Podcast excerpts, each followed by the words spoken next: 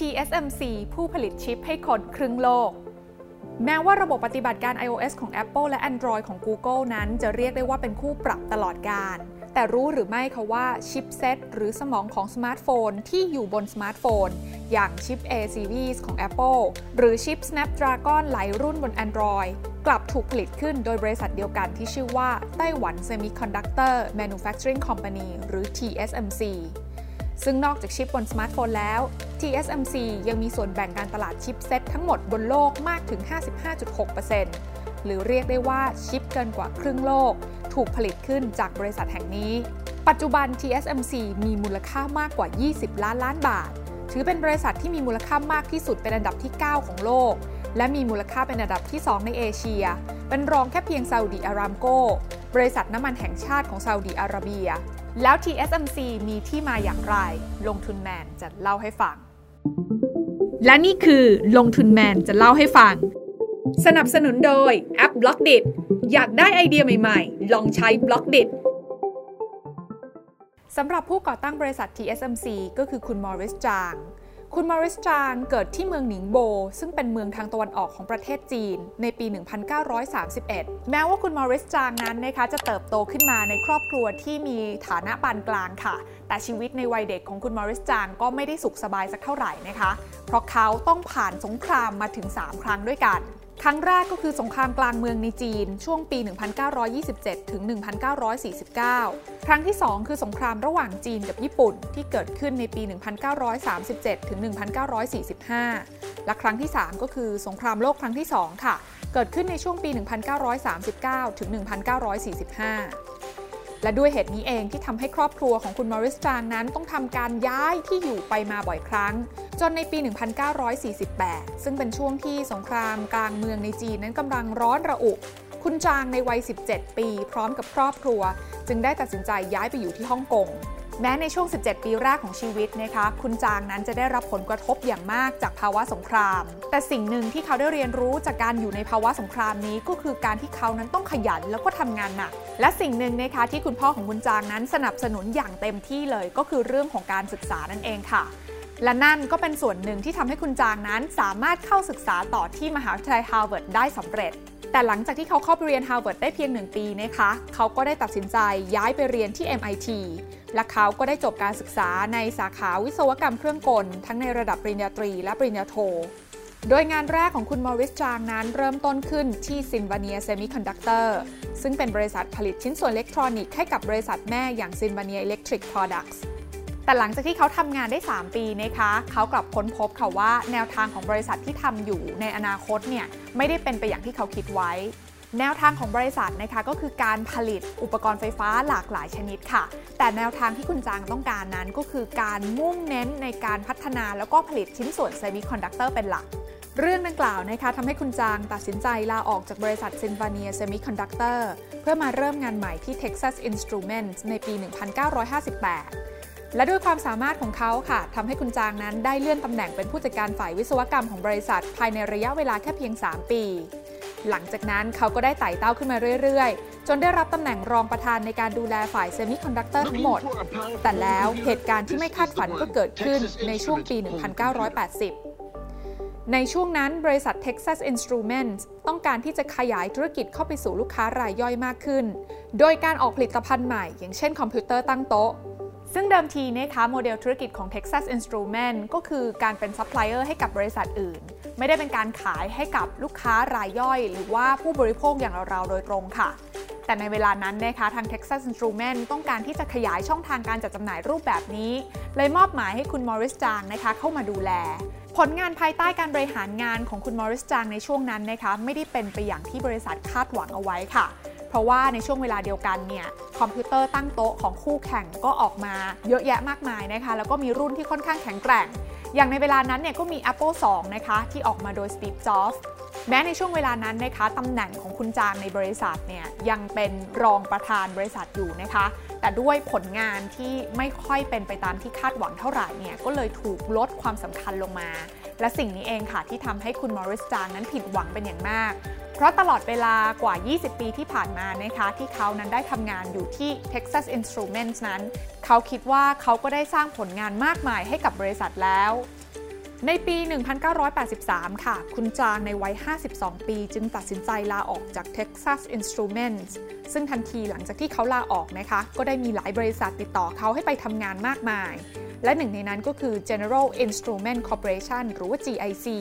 บริษัทผลิตอุปกรณ์อิเล็กทรอนิกส์ซึ่งเชี่ยวชาญในด้านเซมิคอนดักเตอร์และเคเบิลทีวีซึ่งเขาก็ได้เลือกทำงานในบริษัทนี้ ในตำแหน่งประธานเจ้าหน้าที่ฝ่ายปฏิบัติการ และด้วยเหตุผลที่ว่า GIC นั้นถือเป็นบริษัทที่มีขนาดใหญ่ แม้จะไม่เท่ากับ Texas Instruments แต่ก็ตรงกับเป้าหมายของเขาที่อยากจะเป็น CEO ของบริษัทระดับโลก แต่หลังจากที่คุณจางนะคะเข้าทำงานที่ GIC ได้ 1 ปีนะคะเขาก็ค้นพบค่ะว่า แนวทางการเติบโตของ GIC นั้นจะมุ่งเน้นในการควบรวมกิจการเป็นหลัก ซึ่งก็แตกต่างจากแนวทางการเติบโตแบบ Organic Growth ที่เขาตั้งใจไว้นะคะทำให้เขานั้นตัดสินใจลาออกอีกครั้งหนึ่ง และแล้วจุดเปลี่ยนสำคัญก็เกิดขึ้นอีกครั้งในปี 1985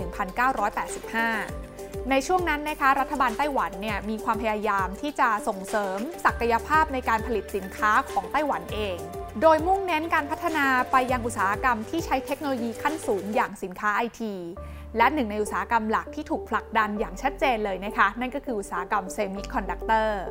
สิ่งที่รัฐบาลไต้หวันทำในตอนนั้นนะคะก็คือการจัดสรรเงินทุนเพื่อก่อตั้งสถาบันเพื่อการวิจัยและพัฒนาเทคโนโลยีอุตสาหกรรม หรือ ITRI ซึ่งสิ่งที่ยังขาดไปสำหรับ ITRI ของไต้หวันในเวลานั้นก็คือผู้นำที่จะพาให้โครงการนี้ก้าวไปอีกขั้น และด้วยความเชี่ยวชาญและประสบการณ์ของจาง เขาจึงได้รับข้อเสนอจากทางรัฐบาลไต้หวัน ให้เข้ารับตำแหน่งประธานของ ITRI ด้วยเหตุผลที่ว่า ต้องการความสามารถของคุณจางในการมาร่วมพัฒนาและสร้างประโยชน์ให้กับอุตสาหกรรมในประเทศ หลังจากที่คุณจางตอบรับข้อเสนอนี้นะคะ ทางรัฐบาลไต้หวันเนี่ยได้ให้โจทย์คุณจางมาหนึ่งอย่างค่ะ นั่นก็คือเขาต้องการที่จะยกระดับอุตสาหกรรมเซมิคอนดักเตอร์ของไต้หวันเอง โดยการให้ตั้งเป็นบริษัทใหม่ขึ้นมาเลย คุณจางก็เลยทำการวิเคราะห์จุดแข็งจุดอ่อนของอุตสาหกรรมเซมิคอนดักเตอร์ในไต้หวันเอง แล้วก็ค้นพบค่ะว่า อุตสาหกรรมเซมิคอนดักเตอร์ในไต้หวันนั้นยังมีจุดอ่อนอยู่อีกมาก ทั้งเรื่องของ R&D การวิจัยและพัฒนา การออกแบบรวมไปถึงการตลาดด้วย ในภาพรวมแล้ว วิเคราะห์จากในสถานการณ์ตอนนั้นนะคะไต้หวันเองเนี่ยยังไม่มีความสามารถมากพอที่จะมาต่อกรกับคู่แข่งเดิมอย่าง Intel หรือว่า Texas Instrument ได้เลย แต่ถ้าจะถามถึงจุดแข็งจริง ๆ ก็ต้องบอกว่าจุดแข็งเดียวที่พอมีตอนนี้ก็คือเรื่องของการผลิตค่ะ ทำให้คำตอบของโจทย์นี้ออกมาเป็นการจัดตั้งบริษัทรับจ้างผลิตให้กับบริษัทอื่น แม้ความคิดนี้นะคะจะโดนคัดค้านในช่วงแรก ๆ ค่ะ เพราะว่าในช่วงเวลานั้นเนี่ยนะคะยังไม่ได้มีบริษัทผู้ผลิตที่ใช้โมเดลธุรกิจแบบ fabless หรือการที่ไม่มีโรงงานผลิตเป็นของตัวเอง อย่างเช่น Apple หรือว่า Nvidia ในปัจจุบัน จึงทำให้โมเดลของการรับจ้างผลิตนี้ดูเหมือนว่าจะไม่มีตลาดรองรับ แต่จากประสบการณ์การทำงานที่คุณจางนั้นอยู่ในวงการนี้มากกว่า 30 ปีนะคะทำให้เขาสังเกตเห็นค่ะว่าในทุกๆ ปีจะมีทั้งพนักงาน Intel แล้วก็พนักงาน Texas Instrument นั้น อยากจะออกมาสร้างธุรกิจเกี่ยวกับชิปเซตของตัวเอง แต่ทุกครั้งนะคะ ความคิดของกลุ่มคนเหล่านี้ก็ต้องล้มเลิกไปค่ะ เพราะว่าการที่จะออกมาทำธุรกิจเกี่ยวกับชิปเซตของตัวเองนั้นจำเป็นที่จะต้องมีโรงงานผลิตชิปเซตเองทำให้ยุคนั้นนะคะ ยังไม่มีบริษัทไหนที่ใช้โมเดลรับจ้างผลิตเลย ซึ่งต้นทุนที่ใช้ในการสร้างโรงงานผลิตชิปเซตเนี่ยนะคะก็สูงเป็นหลักแสนล้านบาทกันเลยทีเดียว ในปี1987 ค่ะ ไต้หวัน Semiconductor Manufacturing Company หรือ TSMC จึงได้ถูกก่อตั้งขึ้นมา